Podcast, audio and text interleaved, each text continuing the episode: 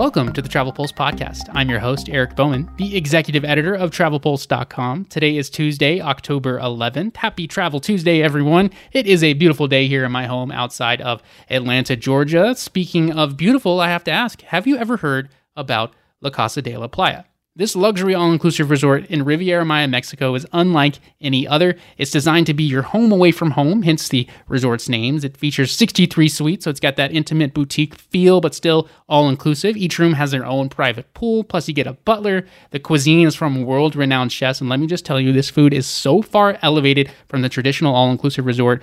You also get access to benefits from the sister resorts of next door Hotel Xcaret Arte and Hotel Xcaret Mexico, plus the awesome and fun experiences of Xcaret Parks and tailor made experiences exclusive to just you, and so much more. So if you want a luxury vacation, you will not be disappointed here. I was at La Casa de la Playa earlier this year and absolutely fell in love with this resort, and I think you will love it too once you visit. So definitely check them out. Their videos on Instagram will blow you away.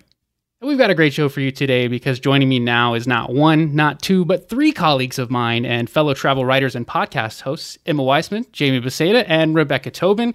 Welcome to the show, ladies. Tell our listeners a little bit about yourself and your podcast as well. We'll start with Emma, who some of our listeners may remember from our Millennials and Gen Z episode from the Future Leaders in Travel Retreat. Uh, welcome back to the show, Emma. Thank you, Eric. So happy to be here. And hello, everybody. Uh, this is a great opportunity because I'm seeing people that are my colleagues, but we don't really get to see each other face to face much. So, really excited to sit down with you all and chat. Um, for those of you who don't know, I'm the host of Humans of Travel, where I sit down with the VIPs and the rising stars of the travel industry and have conversations and just get to know them and really see their human side. So, you can check that out wherever you listen to podcasts. And also, I'm going to hit it over to Jamie. Uh, she is a co host with me on Trade Secrets. Yes. Hi. So happy to be here. So, I am a senior editor with Travel Weekly. And like Emma mentioned, we co host the podcast Trade Secrets, where travel advisors ask questions and we answer them. We ask our listeners to submit questions on all kinds of topics, ranging from their business to the travel industry, basically anything travel related. And then we invite guests on the show, guest experts, to answer their questions. So, check us out. And I will turn it over to Rebecca.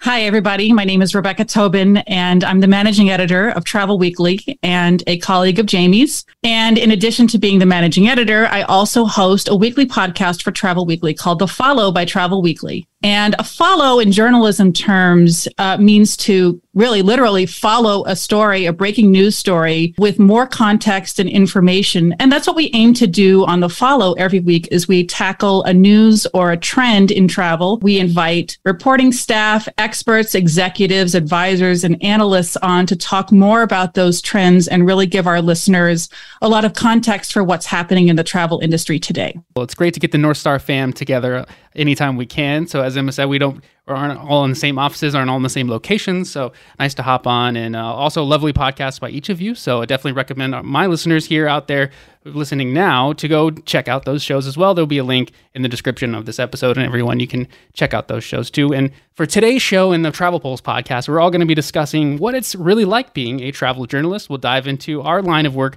on things as this is a topic that has been asked about a couple times before. So thought it'd be fun to dive into you know our side of uh, work and everything. But first First, as we do for every episode, in case this is your first time listening to the show, we're going to dive into what's been trending in the world of travel in the last week. And we begin with some big updates on the travel advisory front.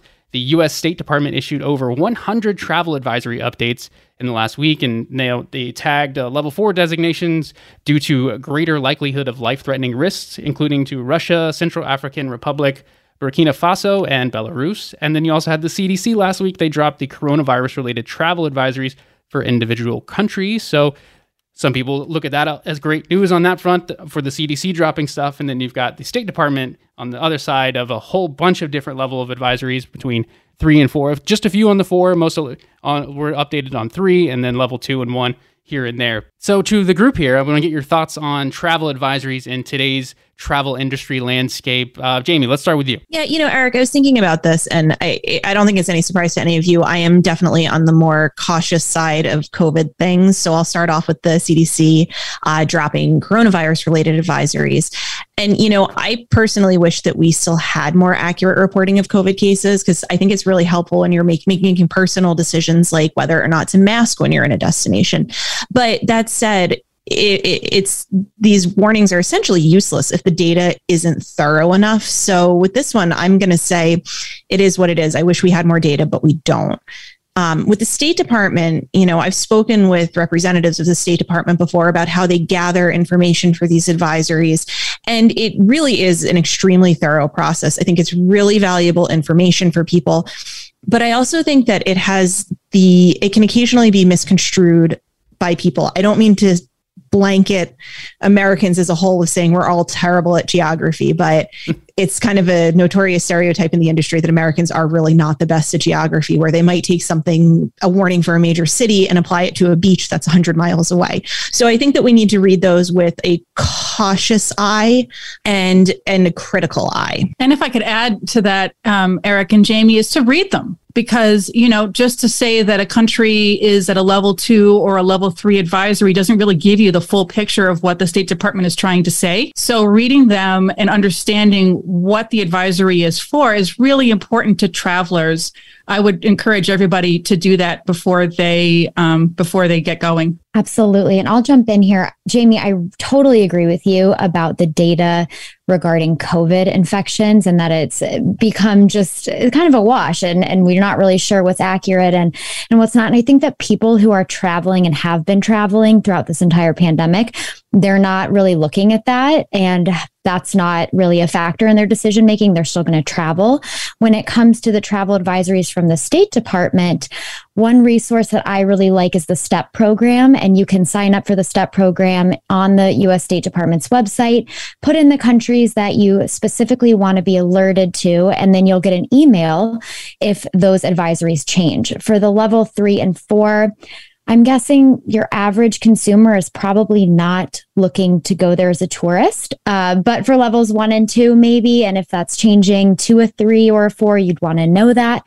So, STEP program is a really good resource for you. All great insight on this. And I, I agree with you as well. And that's a great program too to check out for, for our listeners. So appreciate the tip there. People definitely check that out. I think with the State Department stuff, you know, I've talked to advisors too, and you know, do they even pay attention to this? And we've talked about this on the show before with with fellow advisor guests, and some of them do. Some of them say that they don't really pay any stock to it at all. It's just there and they always combat with you know well look at you know destinations in the US and where would we be where would cities in our in our country here be on some of these lists and these levels uh, designations and stuff like that. And then yeah with with the CDC with the coronavirus and stuff it does feel like a lot of traveler the general travel public has kind of moved on past that. The people that are okay with traveling right now and are, going to booking out trips and have been on trips you know a number of times already over the last year and a half here you know they're, they're the pandemic is gone and they're you know they're they're focused on other issues as far as being the the top obstacles for travel for them right now. You know, Eric, too, I know that a lot of travel advisors make it um, a practice to link to the State Department pages on particular countries for their clients. And that is a really generally good practice. Uh, lawyers have advised that that's a good thing to do with clients. Just a side note. Yeah. If, to my consumer listeners out there, if you're not working with a travel advisor, this is where they're going to help kind of guide in that too, where they can steer you in the right direction of if you bring that up, if that's something that is of concern, because it's not for some consumers out there. But for advisors out there, I think they should pay attention to it, even if you know that your client doesn't give a damn about any of this stuff. You should at least know. And like Jamie said, yes, link it out to your website. Be aware aware of what's going on and you can also combat some of the people that might be a little worried about you know here's a level x you know designation for my favorite country of you know let's say mexico or whatever and but really some of those updates are, are for areas that you're never going to go to in mexico as a typical you know a tourist from who lives in middle america or something and you just want to see the beach because you don't have a beach around you. You know you you're going to be guided into a lot of you know safer destinations on that. And speaking of Mexico and stuff, so I think you know making sure you're working with an advisor for my consumer listeners out there, and for my advisor listeners, you know, make sure that you are, are at least on top of it, even if it's not something you care too much about would be my takeaway. And Eric, to that point too about like different regions in a country, and let's say we're talking about Mexico, the State Department also has this really cool interactive map, and you can kind of go around and see exactly what the different levels are for different states. And I'm I'm using Mexico as an example, but um, it's bigger than that. So that's another really handy tool if you're if you're planning travel around those advisories. Yes, and as I mentioned a little bit about you know um, some of the other issues beyond the pandemic, the industry moving past here, that everyone's focus is going to be seemingly turning to uh, prices. We know that uh, the cost of travel is rising and inflation is going on. And just this past week, we had the Global Business Travel Association. Their uh, survey came out and said that the economy is overtaking COVID nineteen as the top obstacle to business travel's recovery. And one could argue that that's all of travel's recovery now, essentially. But the cost of travel, I think, is going to be a big storyline well into 2023. Uh, what do you, what do you guys think? Yeah, I mean, according to the New York Times, the IMF said today that the global economy was headed for quote stormy waters end quote, and warned of a recession if policymakers don't get it right on inflation. Um, so, you know, it's, it's anybody's guess really what shape the economy will be in in the next three months, six months, nine months.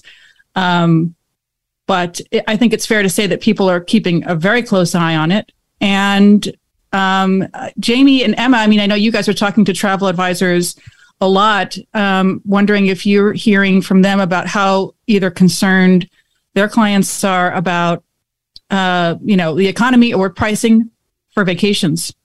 Well, I think that for certain segments of travelers, this is definitely going to be a big issue going forward. But one one shining example of an, of group that this is not affecting are people traveling in the luxury space. I'm hearing consistently from advisors that focus on luxury that occasionally clients are saying, "Oh, I'm sorry, this is going to cost me what," but they're booking anyway. But in even more cases than that, clients aren't even asking about prices in the luxury space. They just want to go, and a lot of that is still that pent up demand from the pandemic. A lot of it is still the fact that the wealthy got wealthier over the course of the pandemic. That's all still factoring into travel, especially in the luxury space. So I think that that's that's going to continue for some time into the future. Um, a lot of advisors that I've spoken to have actually projected that that's probably going to last into 2024 at least. So I think that that that sector at least is going to be a little bit insulated from pricing issues in 2023. Yeah, yes. thanks, Jamie. I, I, should have just added before uh, you started that I still think there's a ton of pent up demand out there and that people are still in that kind of travel mode. So, um, sorry, Emma, I didn't mean to interrupt. No, that is fine because you two are taking the words out of my mouth. And I was going to mention luxury specifically because, yes, I keep seeing that people are spending more on travel. They're still wanting to take that one big trip that they weren't able to. And now they're wondering what's the next thing that's going to come around the bend? And is that going to prevent me from taking my bucket list trip? And actually, there was a recent MMGY study which looked at international travel specifically, and this is in the leisure sector, and noted that high end travelers are taking up to four international trips in the next 12 months. And this study is fairly recent within the last month or so.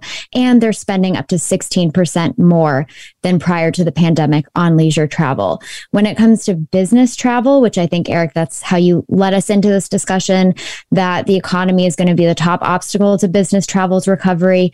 Yes, I think it will continue to be slow. And I'm not speaking so much travel industry events because I know travel advisors love to travel and they're willing to maybe take risks that others wouldn't. But now we have the technology to offer hybrid conferences like never before, virtual conferences for pretty much every type of business trip. And companies who are really budget conscious are probably going to be more choosy about which conferences they're sending their employees to in person, paired with the personal decision making of that employee. Agreed on the business front and, and leisure as well. I think it would certainly be nice to have the bank accounts of some of these luxury travelers out there. I know myself would love to just be like, oh, it costs how much? Yeah, book it anyway. I'm there. Because I know a lot of people listening don't have that luxury, uh, pun intended, I guess. But you know, some people have to rely on the deals aspect of things, which kind of segues into what else has been trending in the last week. Is a lot more uh, deals and uh, freebies, if you will, have been tossed out there. Just last week, Hong Kong uh, came out and said they're giving out um, free air tickets to try and rebound tourism. It's 500,000 tickets over. He had a, a, region in northern Italy is offering to cover train fare. Uh, Spain is also extending its free rail travel service to 2023, although it's designed more for commuters. It's it's open to international tourists as well. And I mean, train travel is a fantastic way to get around. And if you're in Spain, definitely top on that. Uh, in the cruising side of things, uh, kids cruise free for Royal Caribbean is a limited time deal if you book in October which you know would be fantastic for a lot of families out there. And then you also had Margaritaville at Seas offering uh, they offered free cruises to military members, first responders, police officers, and educators. So with this, you know, I mean, we, we see deals and travel all the time. It kind of ebbs and flows, I feel like. But freebies and travel, the word the word free is obviously going to be enticing to anyone out there. It seems like these deals are are increasing a little bit, and maybe that's a marketing ploy for you know just this time of year. We are in the technical shoulder season and off peak and, and all that stuff, but which has been thrown out a whack a little bit because of the pandemic. But t- typically this time of year is that, so it could be a marketing ploy for that, or or maybe it's a trend that can carry over into 2023. Jamie, what do you think about that? I'll sum this one up pretty quickly, Eric. I think pretty common marketing tactic, either drawing attention or filling empty space. That's that's pretty much my opinion on this one, I think. I agree. It's definitely a marketing play for now. I I like to be positive and hopeful that the the the word free will will hang on as a big strong tactic into 2023. Just because I love you know I love for people to scoop up deals when they can, and and that word free entices a level of travelers out there who are not in the luxury space and only maybe take one vacation of the year, and that that word is going to grab them in. So just for the industry's sake, I hope that it does carry over into 2023 beyond just your slow periods of the year, but you know, only time will tell on that front, I guess. Yeah, one thing that we've just talked about uh, on this episode already, and you know, we all work in the travel trade segment, so we're all really familiar with what travel advisors are doing. And Eric, you mentioned this earlier. You know, if you're not booking with an advisor, you should check it out. And you know, these folks are so connected with the industry there are so many different perks and deals, best deals, you know, all these different things that you can do by working with someone who's kind of really monitoring this stuff on a day to day basis, hour to hour, you know, and getting, uh, getting information from uh, other travel companies that they can offer. So it's really hard to tell sometimes if the if free is is a trend or if it's just something that you're hearing more of in a certain in a certain time frame um, because these deals may be out there and you just don't know of them um, which might be another reason to sort of get that expert in your corner to to ferret them out for you. One of the things, too, one of the opportunities for travel advisors who are listening, I think, is also to convert some clients over to these suppliers. So, like if you have families that have never cruised before, but maybe they prefer to go to an all inclusive resort, this might be a good opportunity where, I mean, they don't have much to lose if the kids are cruising free, right? To introduce them to a new supplier, Royal Caribbean. And with Margaritaville at Sea, they're a new supplier on the market. So, I mean, think about that. It's a new company to get to know and kind of pull into your repertoire and just convert some of your clients who might not be cruisers. I'm speaking specifically to the cruise deals here, but there are probably other opportunities as well. No, I think that's great advice, and that helps us segue into our next uh, rounding up of what has been trending in the world of travel as we close out things on cruise news. And just last week, Carnival said that they are going to impose fines on unruly passengers. They uh, said passengers could be hit with a $500 fine for unruly conduct, and they could be held responsible for any damages caused and any expenses associated with being detained or being disembarked before the conclusion of the cruise. Carnival's made some headlines with uh, huge brawls between passengers, which then, you know, had the videos go all over social media. Not the best look for really any brand out there to have to deal with, but, you know, $500 fine. Is that enough? We had we posted the story on social media and got a couple interesting comments um, from people on that. Some saying they should just be outright banned. Uh, jamie what do you what do you think on that? Fine ban doesn't matter. Do you care? I i do. I think that they should be banned maybe for just a period of like you know three to five years or something give them a second chance. But i have to say eric we've been seeing this recently too in theme parks. We've seen it on airplanes recently. And I have a theory why. I think that people have collectively forgotten over the past couple of years that we've been locked down that we live in a society and societies have rules and people just seem to be flouting that. I mean, am I wrong? Do people seem like they're more rude on the road when you're out in restaurants? I feel like we have just forgotten that we live in a society and I really really hope that as things are opening up as we're traveling again that that brings us back to a collective place where we're not going to be getting into fights on cruise ships and in theme parks when we're on vacation. I really hope we get there soon. But I say ban them. it's just such a sense of entitlement you know it's like i think people are in this mindset of i paid for this and this is a service and it has to be exactly what i want and to to my own personal rules and I mean, no one can really, you know, see my face. We're just listening to my voice, but my eyes cannot be farther rolled back into my head when I hear these stories. I'm just like, what is going on, people? And yes, disciplinary action absolutely needs to be taken. It's unbelievable how bad it's gotten, but I mean, in terms of banning versus a fine, I don't know. Is it bad to say maybe it depends on the behavior? Is it someone who's just disturbing another cruiser? Okay, let's hit him with a fine. Is it someone who's physically threatening a crew member? In that case, that's like a ban in my mind. Totally fair. We I don't like rude people eh, over here. I agree. Yeah, we do. We do live in a society, and people have absolutely forgotten that. And I mean, you see stories over the, just the last two years on on all sectors of travel too. You mentioned just you know the airlines, and we had a lot of issues with the mask situation back in 2020 and and 21. It's still carried over to that, but this, I think, Emma, the case by case basis, as you kind of say, I think that might have, be the way that they have to do it. But I, I, I do think that there should be language in that should be tossed out there about the potential to be banned. Like that needs to be stressed more than just fined because they were doing that on airplanes and you know saying that the FAA was going to levy fines and they were doing record number of fines and how, how big the cost was and yada yada and people were still being absolute ridiculous on on planes. And we're going to see that still i think on cruises. So i think the language needs to be there about a potential to be banned if it is a case by case type of thing. Because some fights are you know smaller than others or whatever and everything everyone situation is different for sure but it, i think they should at least toss that out there. Maybe not quite as strong on the ban side as jamie is but i'm, I'm getting there maybe. Fair enough.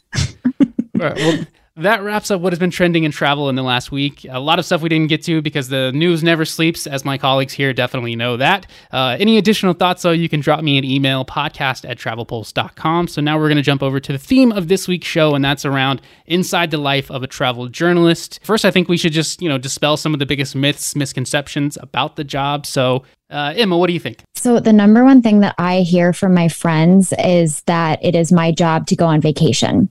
And from social media it kind it does kind of seem that way. Like we're in a different destination every month. We might be going on different cruises and exploring the world. And that's one of the biggest perks in my mind of being in this field. But I will say it's not all glamorous.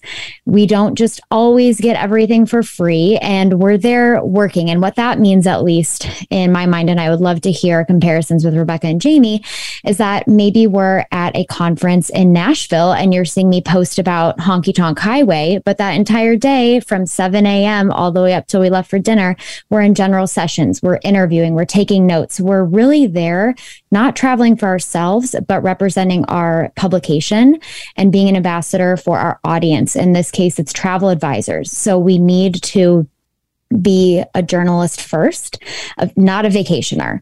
So, although we're reporting on the tourism industry and it does look like it's on vacation, I think that's the biggest misconception, at least from people who are in my community. And I'd love to hear if that's that's similar to you too. But I am never as tired as after a work trip. Emma, I could not agree with you more 100% to everything you said. When people find out what I do, they the immediate first question is always, "Oh, so do you travel a lot?" And my answer is usually, yes. And they're like, that's amazing. And I say, it is, but I'm often going to travel agent conferences and they're great. They pick great destinations. There's always fun things to do. But like Emma said, we're working, we're putting in usually more than a full day of work when we're actually on the ground at a conference or at an event. And it's also not like we're getting flown there in private jets and staying in suites or anything like that. So it is work. It's fun, but it's also a lot of work. When I first started at Travel Weekly, I had a family member who asked me, Oh, so do you travel weekly? And I'd say, No, I don't. I, I, I don't travel very much at all anymore. Um, and I think that might be a misconception is that we're always on the road, which is not true. Um, we have quite a bit of news coverage that's happening from our uh, home desks and office desks. And so yeah i i wish that i wish i could say i traveled weekly but maybe maybe not. Actually maybe be careful what you wish for. Right? Seems yeah, like- it can Seems be like a lot.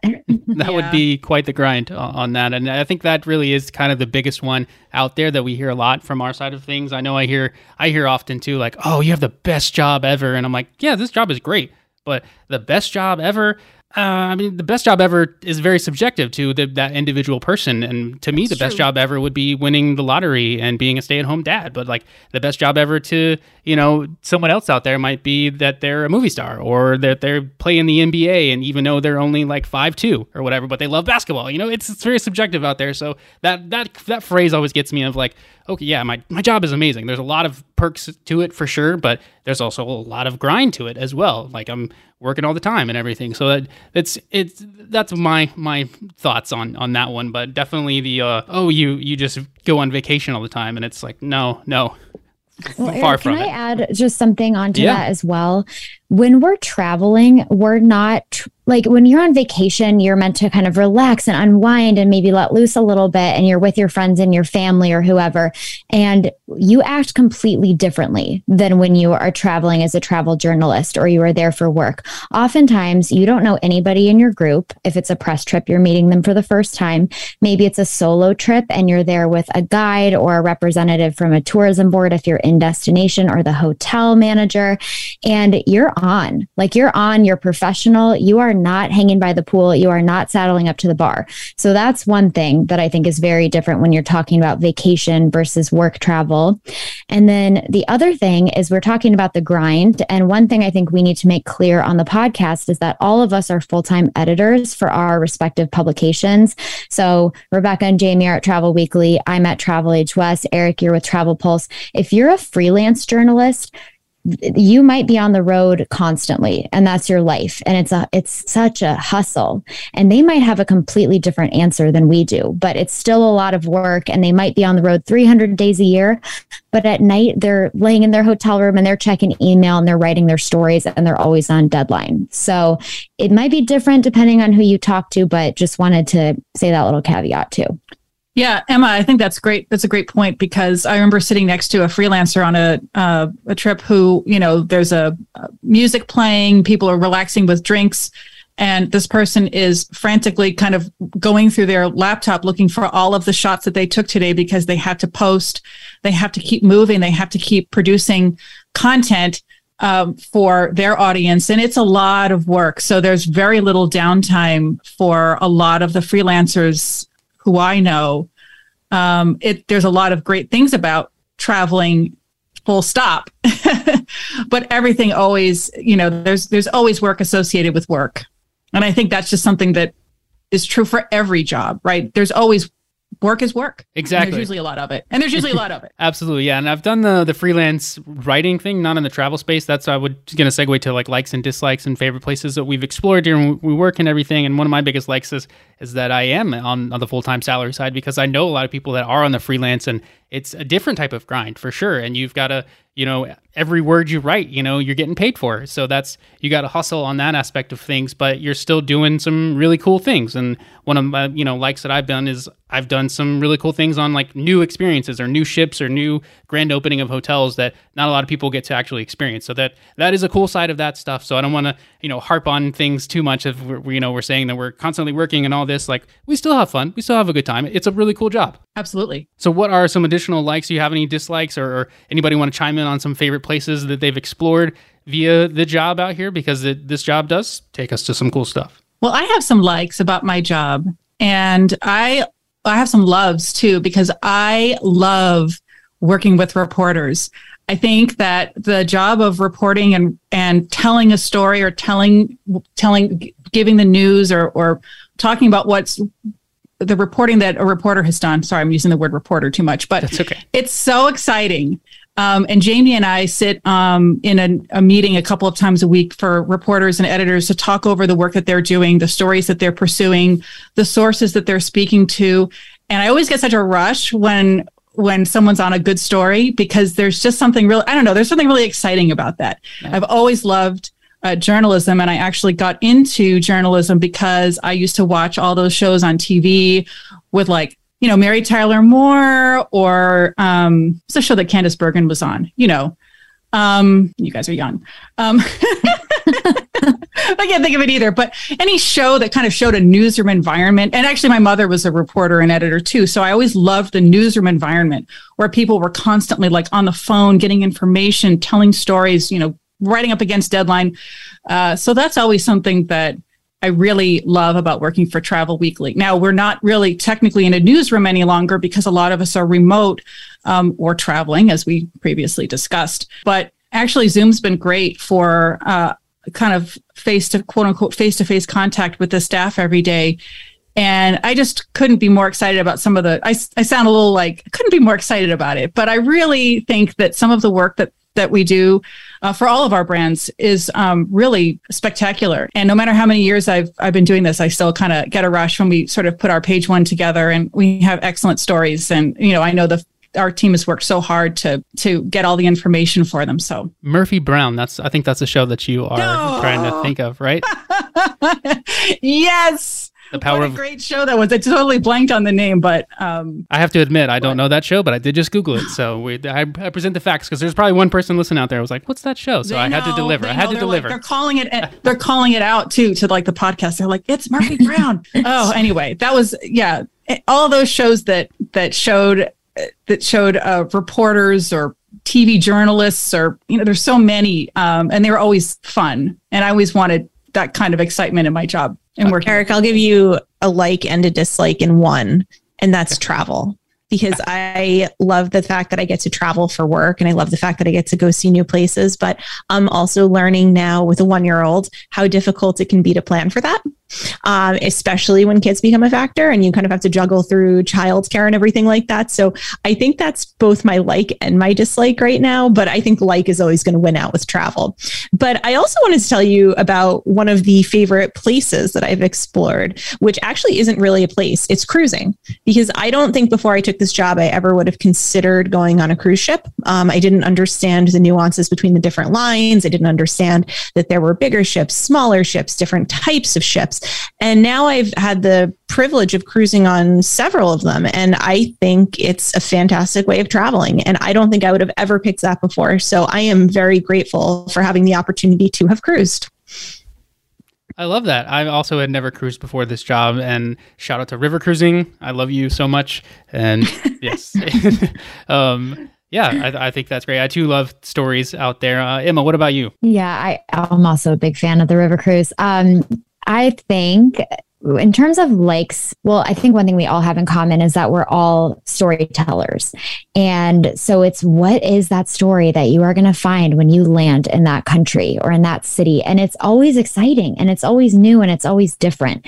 You're going to meet new people, whether that's just people you happen to meet on the street in a new place, someone who lives there, or someone that you're interviewing for a story and trying to put the pieces of the puzzle together into an article or a podcast or, or whatever medium you choose. So I love that. It's a continuous learning process for sure. Um, dislikes, I can't relate to the others on the call in terms of having kids and having to plan around it. I do have two kittens, so I have to plan who's going to be at home to watch them. So I'm sure that throws a wrench into things. Um, I would say that a lot of times maybe a dislike and this is like a very light dislike is that when i'm going places i'm usually not in charge of what i do there so if you're on a press trip and you're with a group you have an itinerary and it's probably planned from sun up to sundown and there's not a lot of wiggle room there. And, and sometimes they can amend these itineraries if there's something you really want to pursue for a story. But um, that might be like a, a small dislike, is just that it's your trip is set and what you're going to do is maybe not dictated by you. Emma right there showed me one of the reasons why I love working with reporters is because they're always so curious and uh, love talking to people and and and talking to new people and making new friends and and uh, exploring new places. So that's always really exciting. And Eric, I'm just curious about you. What are your likes and dislikes? I also am the, a big fan of the story aspect of things, and it spills over to when I'm traveling for not work and I'm traveling for leisure or taking a mini vacation, a little uh, microcation, if you will. I love a good weekend getaway on that, but I, I find my mind still races over to you know is there a work aspect you know of this? Or is there like i'm still thinking if it's a new destination maybe not maybe not so much if it's a familiar one that i've been to time and time again but still you know something jumps out even even still on those repeat destinations. I do love hilton head island been there uh, several times but i still try to find new things. Like the last time we went we had a great time and checked out this new playground area because i, I have a two-year-old now. So that's not something i would have really ever done much in that destination. But as far as dislikes you know i do have a confession to make here I don't really like flying. I don't. I don't really like being. I'm not a huge flyer fan. I mean, I've definitely gotten wow. better since I've been in this industry, but in those first few years, I I was. I mean, I'm still kind of a little bit that way. I, am very anxious on that. I'm very. The, the anxiety peaks up for sure on that. So it's. uh that's that's life though you know you gotta you gotta do some things you're a little uncomfortable with at the times to get to some really awesome experiences and destinations you are not alone uh, in that in that in that feeling. Um, and I also, by the way, I had a I had that I had a, a moment like that, like a sort of a delayed 9/11 reaction. Um, for maybe about a year or so after it, and it wasn't it wasn't like I I couldn't even explain it, but there was just something about it that made me anxious, and um, it did pass. So I'm hopeful that the same is happens for you but yeah, it's tough. Yeah, I, I was just going to ask you, Eric, if it was a fear of flying or you just generally didn't like to be trapped with 200 humans in a flying tube that's like just an unpleasurable experience yeah, for all a, of us, but it's an actual a fear of flying, you said. No, I mean it's I guess it's the flight experience, yeah, being trapped inside. It's more so that than it is the actual, you know, being up in the sky. I think I get I can get past that once we're up in the air, but like the takeoffs, I'm always still antsy, and the in the landing, I've I've had far too many rough landings that I can count on. Eh, that uh, yeah, that still bring that back anytime we're on the descent. I'm like, all right, got to mentally prepare for this, and yeah, being stuck next to you know someone, especially if you're in the middle seat. I mean, I'll I'll do whatever I have to, obviously, to get you know the destination and, and fly and everything, but I, am a I'm a window seat kind of guy just because I need that like outdoor look and stuff. Even though I mean I like the aisle and everything, but uh, there's something comforting about just staring out into the sky a little bit. Even though we're we're super high up in, in the world, if you will, there up in the sky. It's it can be a lot of anxious to, to a lot of people out there. I know people that just straight sleep on planes because they can't do anything about it. So Eric, I am also team window seat 100%. But um, one of my best tips I think that I have for for nervous flyers, if anyone listening is nervous about flying in general, is uh, look at the flight attendants, and if they don't look nervous, you have yes. no reason to be nervous. Oh my gosh, that is that is I've done that I mm-hmm. I relate so hard. And by the way, I know this is not a video podcast, but I'm sure everyone is nodding on this podcast because it's just something that everyone can kind of relate to, even if it's not an everyday uh, feeling. But uh, yes, okay, Eric. the, the nods all came through there on the you know i actually te- i went to i went to the aisle to get over my uh, anxiety so I don't know why that is. It maybe just because I was in the middle of the plane. I, it's again, it's something that's so ir- it's like not rational because the statistics are. Uh, I mean, it's the safest form of travel, as we all know. So yeah. there's just something about it that you know.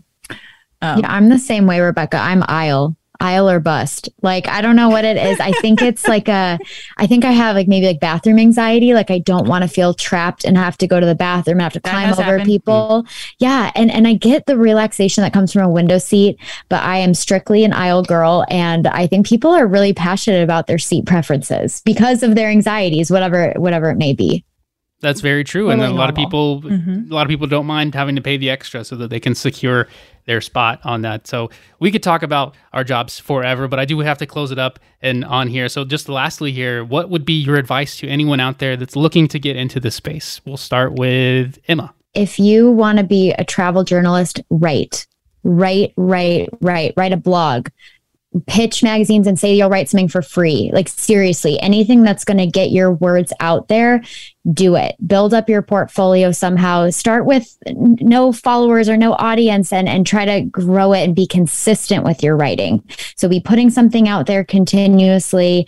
Um, take writing classes maybe if you want to get better. Take your time to get to know the outlets that you're pitching. I get so many pitches and they don't realize that travel age west is a trade publication. And maybe they'll be rounding up or, or i think i got one recently that was like the speaking of planes, um, a gift guide to neck pillows for the airplane. We, we wouldn't feature that. We're a trade publication. So do your research and write, write, write. I couldn't agree more, Emma. I mean, clips are money in this field clips or money.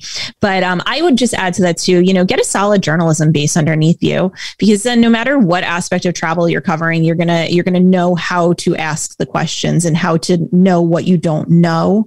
Um, when i first started with travel weekly i came from community news which had absolutely nothing to do with travel. And then i was thrown into this world covering travel agencies online travel agencies global distribution systems. I didn't know what any of it was but i knew how to ask about it in a way way that I got what I needed to cover it. I, I got advice early on in my career. Not, I'm just curious now among you three. My the advice was to not major in journalism in college. Did any of you major in journalism? I, did. did. I love it. Jamie and I raised did. our hands. Yeah, I love you. we all okay. did. hey, school. So my so my the advice that was given to me was not to major in it, to take a couple of classes but not to major in journalism, but to intern at an, and work for whatever newspaper you could. Now, this was a while back. This was back when newspapers were the word. Um, and Emma mentioned blogs. So obviously, the mediums have changed quite a bit since then. Um, I'm not sure if that's the right advice or not, because there's plenty of amazing journalism programs out there. But I think the advice was to get actual real world experience and have an editor guide you through the reporting process and learn, as Jamie said, how to take notes, find facts, write a news story, and then you can kind of use that as your base to, um, you know, to kind of go into other types of writing. So Travel Weekly is really a news publication. So we look for, and Jamie's a perfect example. We look for people who are great reporters, writers, and storytellers, not necessarily for people who have a travel background.